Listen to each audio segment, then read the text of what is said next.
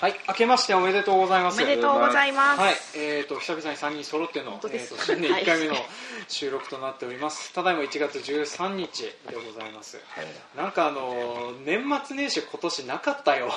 うんあのなんかね僕結局1月の4日からうん精米したり、うんあとそのなんていうの書類関係のことをやりに行きたいとかであの冬休みいつもあの僕12月28ぐらいから始まって1月の下手したら13日ぐらいまで休みだったりするんだけど、うん。まあ、普通に出て普通に精米をして普通に黒ニンニクを詰めてっていう。風にやってたら、わたわたしてあのあんまり冬休みがないっていうような状況で、えー今いるわけなんですけれども皆さんはいかがお過ごしでしたか？俺休んだな。俺第一週ほぼ何もしなかったかなうーん。第一週何もしなかった。まあ2週目から普通出てるけどてるけど。前でもね終わるのに30ぐらいまで仕事あったんだよね。前の週が。あー前の週じゃない、ね、年末が遅かったから年末だね。年初ゆっくりした、うん。ペンダーさんどうでした？ゆっくり。ゆっくり。してました。いつも通り。い今もしてる。今もゆっくりです。うん。けどでもまだ夜泣きがとか。いや、やっと寝てくれるようになりやっましたね。と寝てくれるように、そっか。じゃあうちの娘もあと半年ぐらいかかるんだなって、うん。おっぱいやめて1ヶ月ぐらいしてからやっと寝てくれましてた。寝くれるように、はい、じゃあちょっとそれまではうちのき妻の機嫌がずっと悪いんだなってことを思いつつうんずっと悪いと思う。ずっと悪いと思う。ずっと体調不良寝れないかう。ん本当にねあのこの間温泉宿で久々にあの妻のと娘の隣で寝たけどかなり頻繁に起きるんだなっていう風なのが。あ、そっか、横にいない一緒に寝てないのか？今あの別々の寝室で寝てます、っていう風なのがあって、うんあの妻と娘が何何かしら僕に壁を感じている感じがするっていう まあそんなような状況になってるのであのそうね。じゃあ次、うん、邪魔って言われるかな。へえ、優しいんじゃない？優しさなんじゃなのかな、うん。本当に邪魔なんじゃない？えね、その辺はちょっとねあの詳しく確認をするとね僕が傷つ僕にメリットが何一つないいびきかくわけじゃないんでしょいびきかくわけじゃないんです。ちょっとなんだ邪魔なんだ。邪魔なんだ。存在があるだけでもう私気にしてるからあっち行ってっていうそう。た多分あの僕が気にしすぎで妻に何か言われるんじゃないかって先回りしてやることが鬱陶しいって思われてる可能性があると思う。話しなさい。まあそういう会話しなはさい。ちゃんと会話しなさい。うん。あのダメねこういつもこうあのなんかちゃんと会話をしないような感じになってるからね。優しいね。うんはい。まあ、で、えー、と何の話だったかというと あの今日収録するほんの5分前というかついさっきなんですけども、まあ、あの僕、弟からあのお客さんのところに請求書を届けに行ったら請求書の金額がちげえぞ、この野郎っていうふうな連絡を、えー急遽受けてあの、まあ、いつもあの収録前に大体打ち合わせをしてからやるんですけど、まあ、それの時間をちょっと削る程度をして、えー、と請求書を直したりなんだりしてたんですけれども、あのなんていうのかなこういう納品書とか書類関係の金額のミスが、まあ、僕は昔から多いんですけれどもそれがその関わる関わるその書類の範囲が広くなったおかげでそのミスがどんどんどんどん拡大しているという風な状況になっているわけなんです。でまあ、それでそのそういう風なのをなくす方法で、まあ、今まであの自分一人で頑張るとかってやってたんですけどちょっとその確認の方法について、えーいろいろと範囲を広げて話していきたいなと思います。というわけで、はい。今回も参りましょう。せーの。バカ農業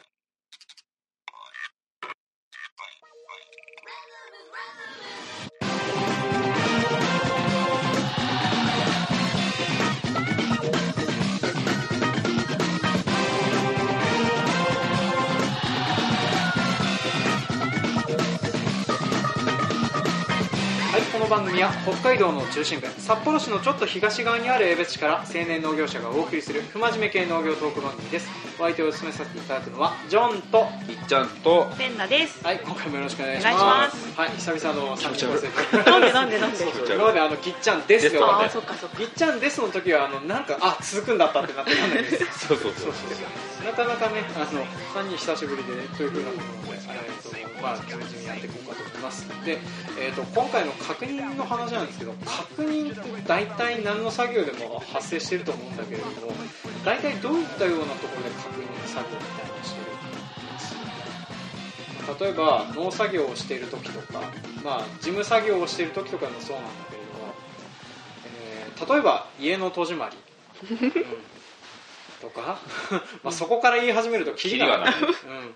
まあ、じゃああの確認にものによるんじゃない？さっきの請求書の話ならうちは一人がもう担当決まって、うんうん。そこにこういうのこういうもの出すから請求書作っといてって全部お願いする、ああじゃあもう専属にしてしまってるっていうことじゃんね。でそれをまあ大きい時とかはとかはチェックするし、うんうん。現金水筒帳をつけてるから現金水筒帳は月1でうちの社長とその事務の人が、まあ、奥さんだけどうんうん。2人でダーって調べてうんうんうん「はぁ」って言ってる。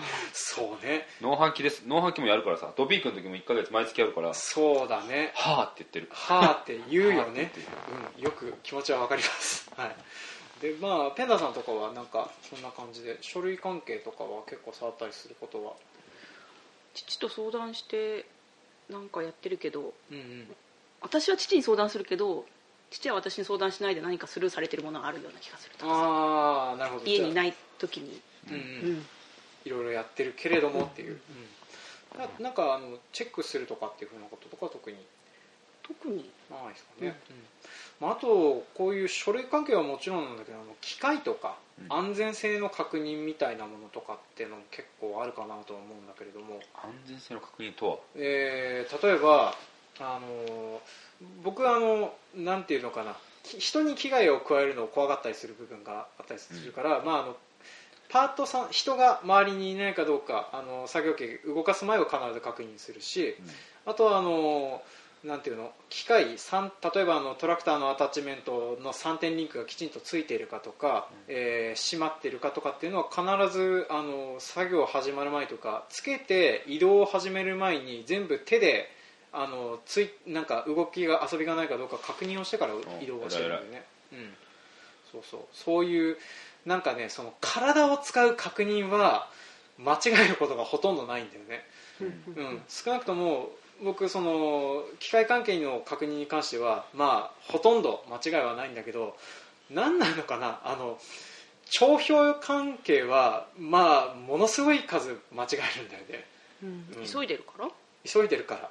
急いでるからね。うん、そうね。大体あの納品書はそのなんていうのかな。あの配達行く直前ぐらいにダーって書くんだけれどもそのダーって書くのがいけないとは思うんだけれども連絡来てあれがあれがあってこれがあってで三何時までにどこに行かなきゃいけないみたいなのが結構決まってるおかげで焦らされる状況でいつも作ってるようなのがいけなかったりするんだよね。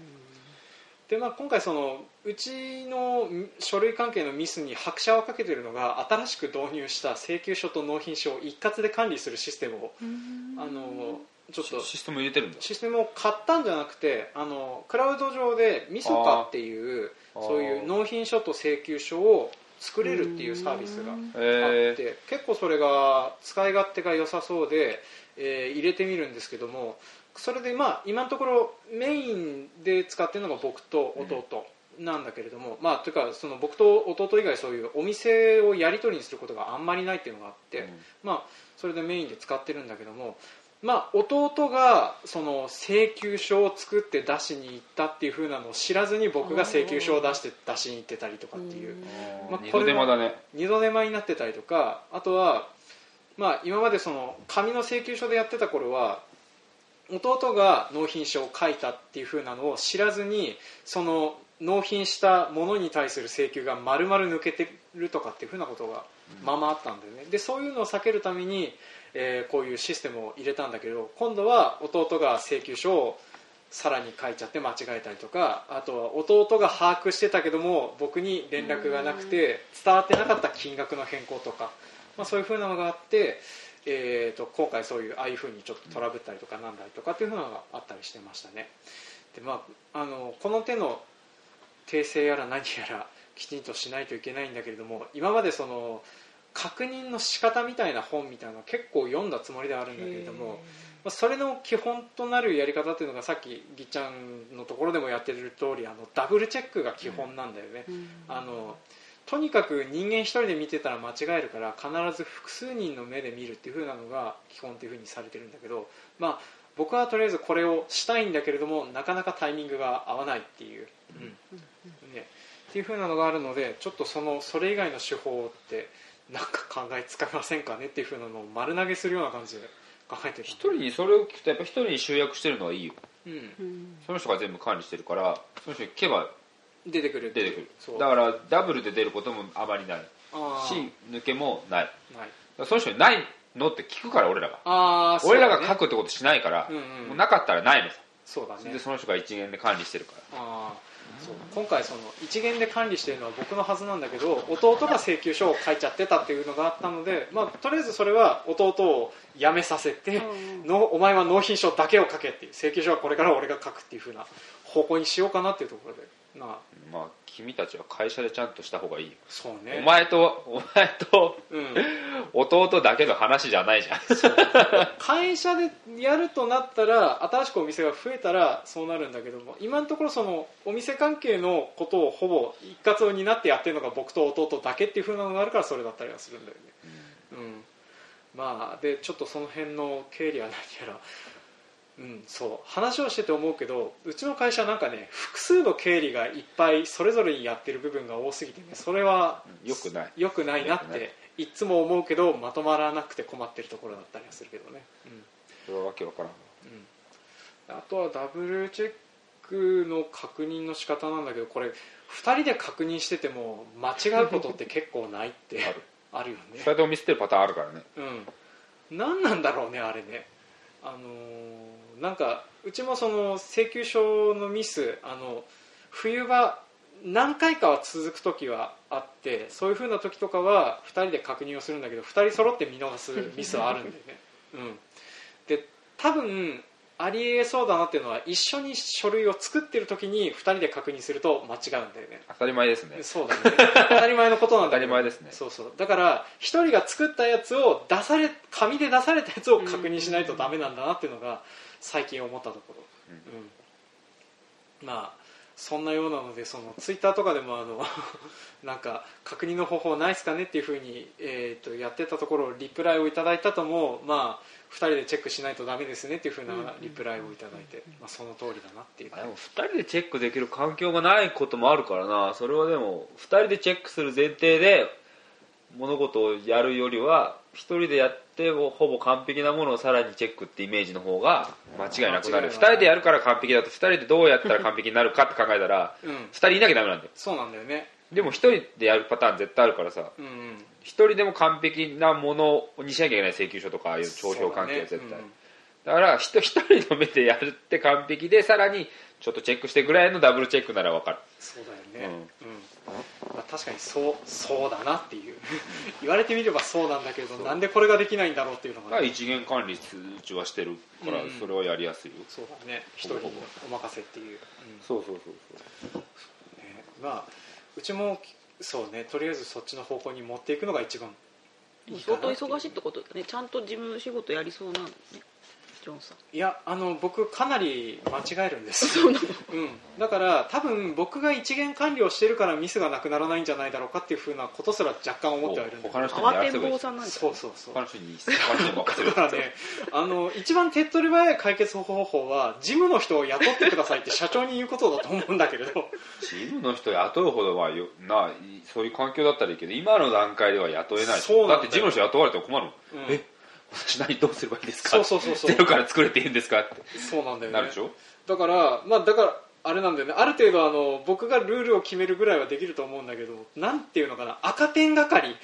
あの、うん、赤ペンをしてくれる専属の人が欲しいって毎回思うんだけれども、よくわからん。うん。ここの会社の構造が俺はよくわからんけどとりあえず何もかも一つにまとめたら。うん、そうね、だって会社の中に複数部門があるわけじゃないのにうん、経理バラバラでしょ？まあそうだね。お店となんかその扱ってるお客さんの管理がバラバラだったりするから。そこでなんかこう売り上げを集計してこうお親親会計にこうとかじゃないんでしょ？うん。親会計からなんか勝手にみんなバーってやってるってことでしょ？そんな感じなんだよね。わけわかんないですもうねこの辺がねまだあのこ個人そのまま集まってるってところの問題点だったりするんだけどね、うん、でまあこれをそのなんていうかな。まあちょっと話があのそのうちの会社の ビスに入ってきて何がしたいかわかんないんだもん、うん。チェックどうするの？ダブルチェックって答えが出てるのに。うん。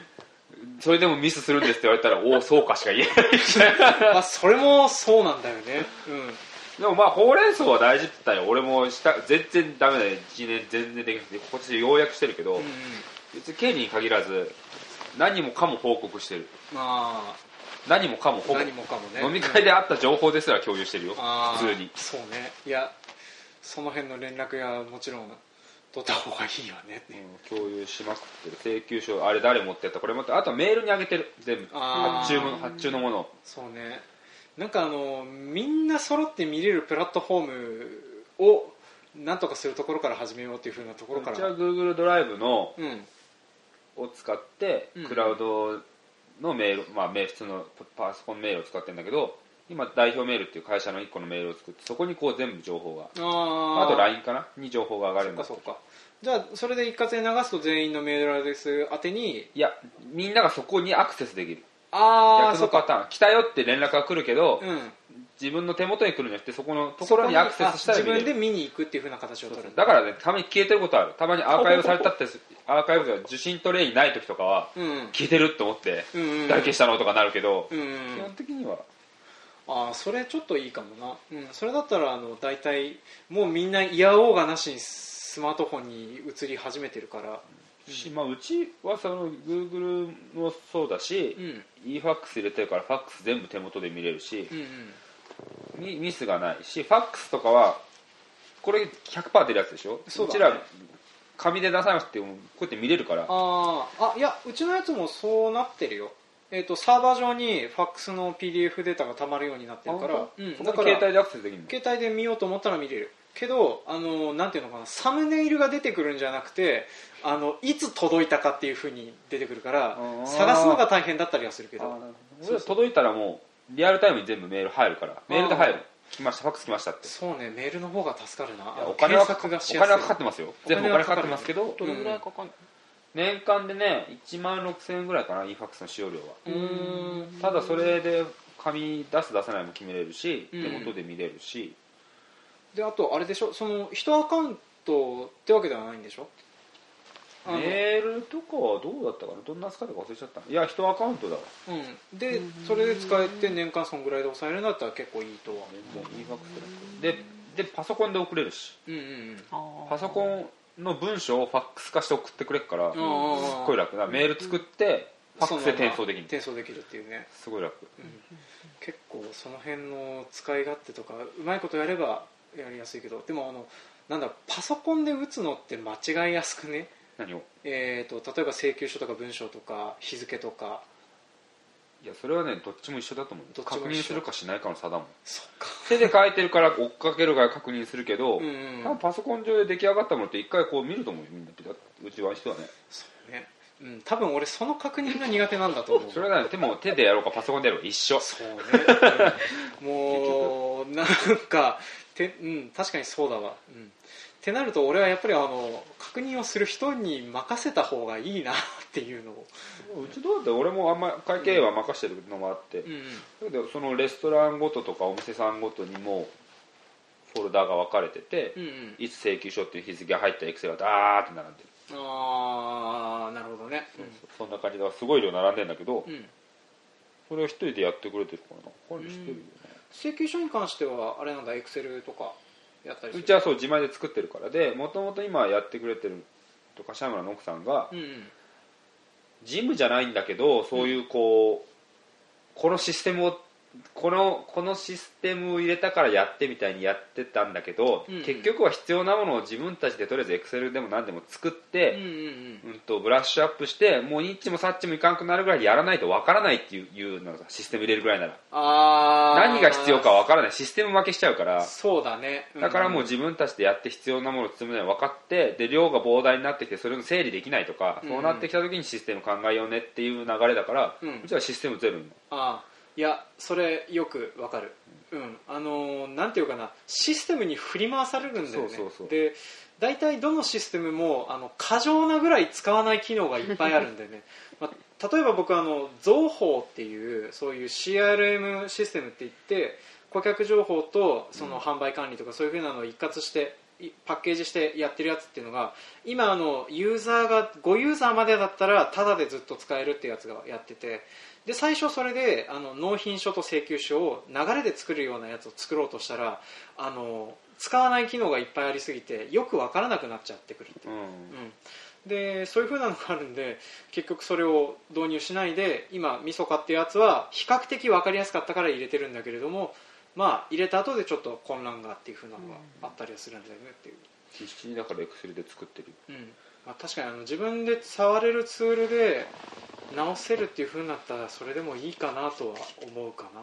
でうちも今まで納品書に関しては全部エクセルでやってたんだけど今度はエクセルの参照が古いとかエクセルの参照したシートコピーしたシートのエラーがそのままになってるとかっていうふうなのが結構あったりするのでね、まあ、例えばうちはあのなんていうかな請求書でこの間あったんだけど、えー、となんていうの請求書の承継欄ってあるじゃない、うん。あそこを全部合計して今月の請求額ですよっていうふうなのをまあエクセルの関数でサム関数ってあるんだけどそれの参照がなんていうのかな一番下までいかずに一番下より何個か上の部分で参照が切れてて下2件分ぐらいの請求が丸々抜けてるっていうふうなことがあってそういうふうなのとかが結構あったりしてあのなんていうのかなシステムを使って打ち間違いをなくすようにしたけれども綺麗にそこで間違えるからっていうふうなのがあってね、うん、なかなかあの信じちゃうもんね一長一短一長一短というか間違える時はスポンと間違えるなっていう、うちはない。だからないまとめて請求がすごい少ないんだ逆に。うんうん。1か月単位の請求をしない。ああじゃあこまめに。もうその場で現金とかうんうん。振り込みなんかめったにない。ああるけど一部あるけどうん。基本的には全部その場で現金でやり取りで終わらしちゃう。あじゃあやっぱそのなんていうの会計の手順みたいなものでの段階でミスが少なくなるようにしてる。少なくなるっていうかそのその段階で間違いだと傷浅いああそうだね。煩雑な手間だけど毎回請求書の日全部書くから。そうだね。100件、ひまあ、月30回の、ね、毎日のこうやり取りがあってさ、30枚出すの大変じゃん。1, 枚の楽だけそうどだね。ミスの傷が少ない、確かにそうね。え非常に。確かにそう言われりゃ。うん、うちは月締めであとそのお店にある在庫の確認をしてその金額をさっぴいてとかっていう昔からの慣習がなんか知らんけどその最初この販路を開いたりなんだりしてたのが母がそういう風にしてくれたおかげでそれを取りやめていく方向に今一生懸命してんだけどもなかなかそれができなくて、えー、と煩雑なのがそのまま残ってるっていうのはあったりするんだよね。注文が来たもの以外をうん。基本的に出さない。向こうの在庫とか知らない。もんだって注文が来たら出すっていうスタイルだから。ああそうだね。じゃあ本当に出て出てたものの段階で全部売り上げっていう。米で言えばこっちで予約してる数量があるからその数量が出なさそうだったらどうですかって話はするけど、うんうんうん。それ以外が来たら全部出す。そのまま現金でっていうのは基本。そうね。やっぱそういう風に変えていかないとな。まあちょっとその辺はあのなんていうかな会計の部分とかはその間違いをなくすようにデザインをしていくっていう風なのが大事だしあとシステムの方向でまず間違いを減らすような努力もあるんだけれどもまあなんだろうな最終的にやっぱり確認の部分が俺はダメなんだなっていう風なのが。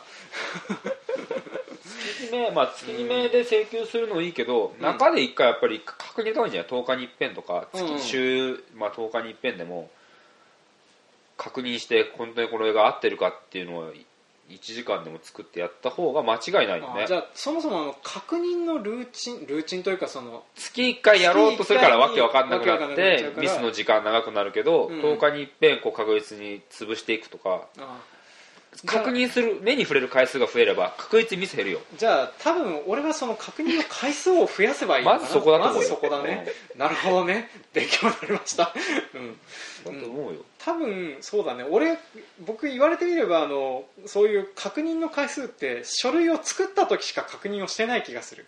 まとめてる人しかも、うんまとめて出る。ないない。そんなのやってられないもん情報題になるから。だからうち毎回だもん。だから毎回なのさ請求書の日。全部毎回、そうねうん分かった。じゃあちょっと次から。減るといいね。うん。あのこんな感じでなんとか減らしていってあのもう大体うちの僕のミスに大体あのお店のお客さん方も慣れてくれてるので大体あの やんわりと相手に甘えてどうすんだよ。本当に申し訳ないと思ってるよ。だからもういろいろとやれることはやってるんだけどね。まあちょっと確認の回数を減らすのはまだやってないからとりあえずこれは今年からやってってあの来年はこういう話を蒸し返さないで済むようにしたいなと、うちもいっぱいあると思うよ。ううん。うちは俺会計の最後のその現金水道帳とかの帳尻合わせまで俺はしてないから、うんうん。社長がどんだけこう手元から出してるかも分かんないし 大方合わないとかなったかも分かんないけど。まあ苦労する月は苦労してるよ。銀行の締めじゃないけど、うんうん。まだ借りないのっつっていや合わないとそうね合わないとあの何が足りないのかどこが間違ってるのか本当に全然わかんないからね。だから確認がやっぱり。いてくるね。日々の確認が重要。だから10日でもう間違いないって分かればさまあそうだね。数でそこで会えば見なくていいっていう。20日間分でいいじゃん。それが圧縮されていけばさ1ヶ月合わないってよ組間でね組間の最後の締めとか俺うん。個人事業主でやってたけど、うんうん。これにやって。うん。合わねえんだ本当に、まあね絶対合わないからねあれね、うん、でいいんだよ。別にその、うん合わないかったらあの反町とか入れてたからうん。楽に見,、見つけられるんだけど、うん。要は1年分やるからさ。そうね。やっぱりずれるんだよね。うん。絶対ね。あれ良くないなと。だから毎月やってる人はすぐ終わるんで別に苦労しないの、まあそうだね。あ年末に。のここまで確実にやってるっていうのは分かる思い出す作業ないしね、そうだね、うん。感情科目とかすげえ思い出すの時間かかるからさ、うん。あの1年ぶりに。はもう分かんねえなっつって、うん 6ヶ月前に何してたかなんか全然覚えないしね。そうこの薬剤は何のために買ったんだっけっていう、ね、全然覚えてない。全然なんで覚えてない。これこんな買ったんだろうとか言いながら、適用を見てみたら広い広いっていう。まあそういうふうなのがあって。じゃあまあ確認の回数を増やすっていうふうなことでとりあえず僕はこれから対応させていただいて、えー、と今回も愚痴会から始まるというね、はい。まあ、例年通りの一つも喋ってないけどね。うなずいてました。すいません。請求書とか切切ることないの？個人販売がないか。個人販売があんまり。手手書きだね。あの納品書とかそういうふうな副社のやつで十分そうです。うん。それどど誰が最終的に精査してんの？お父さんやってんの？そうだね。会計。うん。そうだね。一緒に一緒に。まず現金水筒帳つけてる？つけてない。うーんとうちの父がつけてる。うん。つけてはい現金水筒帳がないと一応青色申告はダメなんだよ。うん一応ね一応ね。ブラックボックスでみんなやってるけど、ね。一応はダメ。っうん。ていうのを初めてし初めてずっとしたけど重く考えてなかったけど、うん。もうそろそろやばいなっていうみんな、そうそろそろ現金水筒帳を真面目に準備しとかないと、うん。現金のやり取り。かもしくはそういうものを一切残さない。ああなるほどね。一切ね。なるほいやいるよどっちかだ、どうん。だって経費で経費で見ないとかさ、あまあ、売り上げポッケしてたらちょっとダメだけど、あまあそうだねまあちょっと経費は切らなかっったら怒られないから別に。誰も文句言わない、まあそうだね。払う税金払う税税金が多く金そのポンとねなるからね。じゃあまあちょっとその辺踏まえて。ね。本当でも帳簿関係って考え始めると面倒くさいことが多いね。いやもう頻繁に見るしかないと思う。見るしかないか。頻繁にそれを意識するしかない。うん。夏場のくせすかしいトウキビ取った後にうん半分寝ながらでもいいから帳簿を見ると。い う絶対間違えると思う。だって個人発送あるんでしょその時。まあ個人発送めっちゃやってるけどでも僕それ考えないようにするためにいろんなシステムを使ってるんだけどまあそれが間違いの元にもなるんだけど間違いの元ですよ。じゃあまあそれも確認するように。するそうそうそうそう。うん。じゃあもう人間の方で確認をルーチン化するっていうね。そうそうそう。だからうちらはうん。個人発送の場合は振り込みがあってからの発送って決めてるから。ね。うちはクレジットカード決済の記録でなんとかするけど、だから結局は後後振り込みのものはうん、うん。うん大変よ。そうね、回収が。うちは基本的に回収してから物を送るから。うん、あの後振り込みは嫌だよね。危険だよ。あの僕もう友江農場ううちの会社自体が結構その郵便振り替えのお客さんいるから、うん、あのまあなんていうかな。取り込み詐欺的なことも何件かあったりするからやめてよねって思うんだけどね。怖いでしょ？ねまあまあそんなのでちょっと帳票に記録が残るようにするのとあとなるべくこまめに会計をとかは確認するようにするしかないですねっていうふうなこジョン君が将来やっていくの会計。えーっと多分僕は仕組みだけ作って確認をする人は外注したいなって常々思ってるよ。確認する人が外注。外注っていうかそのちゃんと事務の人を雇えるような状況にしたいなと思うけどでも見れるようになっといた方がいいよ。だって見れるようにはお金の流れは絶対うん分かってなきゃいけないから、多分うち少なくとも誰誰かしらやることにはなるから ちょっとその辺は誰かしら誰かしらやることにはなるこんだけけどの組織なのに、うん。誰まだ決まっていないという恐ろしさ。そうね。まあ僕がやることになったとしてもちゃんと確認のルーチンは組むようにするよ。っていうふうなところで、えー今回締めとさせていただきたいと何思います。はい、すみません。長々とお話しましたがというわけで今回は確認のお話でした。はい。はい、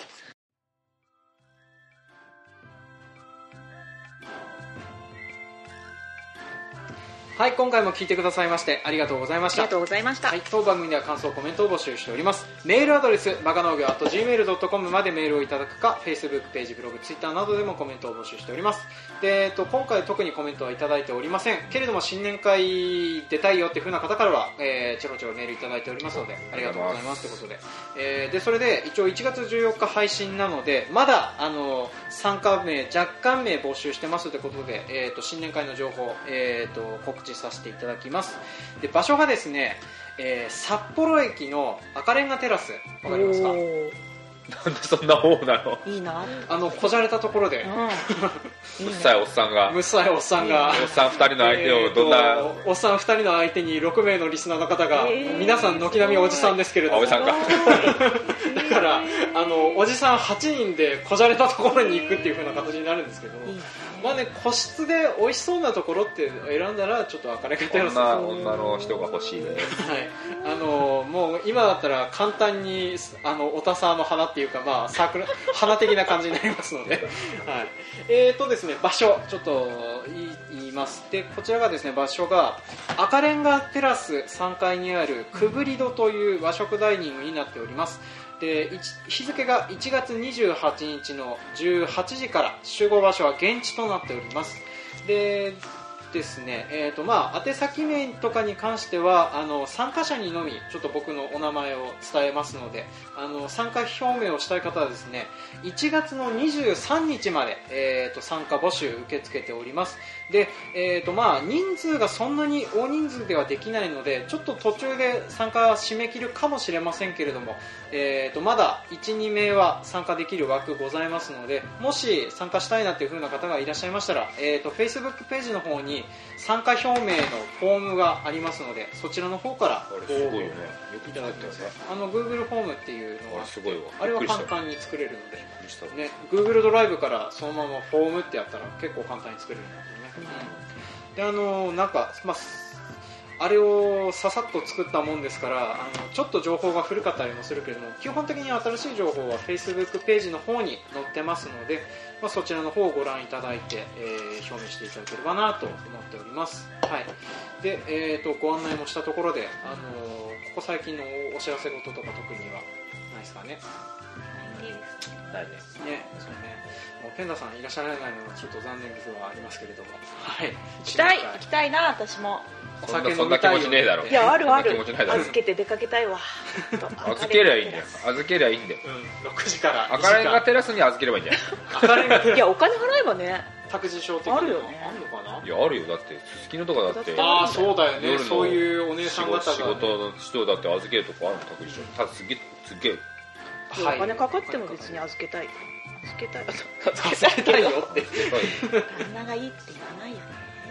まあね8人のおじさん方に囲まれるっていう。いやそこじゃないそこじゃない。そこじゃない。子供を預けることにあまあそこは交渉してー本当に行きたかったはい。でまあペンダさんポンと入れるような枠は全然ありますので、はい、もしよかったらちょっとそんなので、はいはいでまあ、というわけであの1月28日、まあ、リス来れる方は、えー、とぜひ来ていただいてあとはそこで収録もするので、はい。まあ、それについてはあの後日2月ぐらいに配信になるので、まあ、皆さんもあの参加できない方もあの楽しみにしていただければなと収思います。録っていうのは抑制効果になってないよね。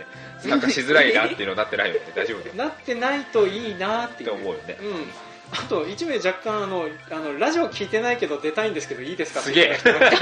まあいいよ。来たければ来ればいいじゃんって連絡はしておいたけどすごいね。はいまあでもあの一応、えっとそのラジオ収録して声出すのは OK っていうふうな人方の集まりなので、まあぜひぜひ来ていただければなと思います、というわけでちょっと長々となりましたけれども、えっと今年1年も多分こんな感じでやっていくと思いますので、はえっと皆さん今年もよろしくお願いします。お願いします。はいというわけで、えー今回も聞いていただきましてありがとうございました。ありがとうございました。はい、次回も楽しみに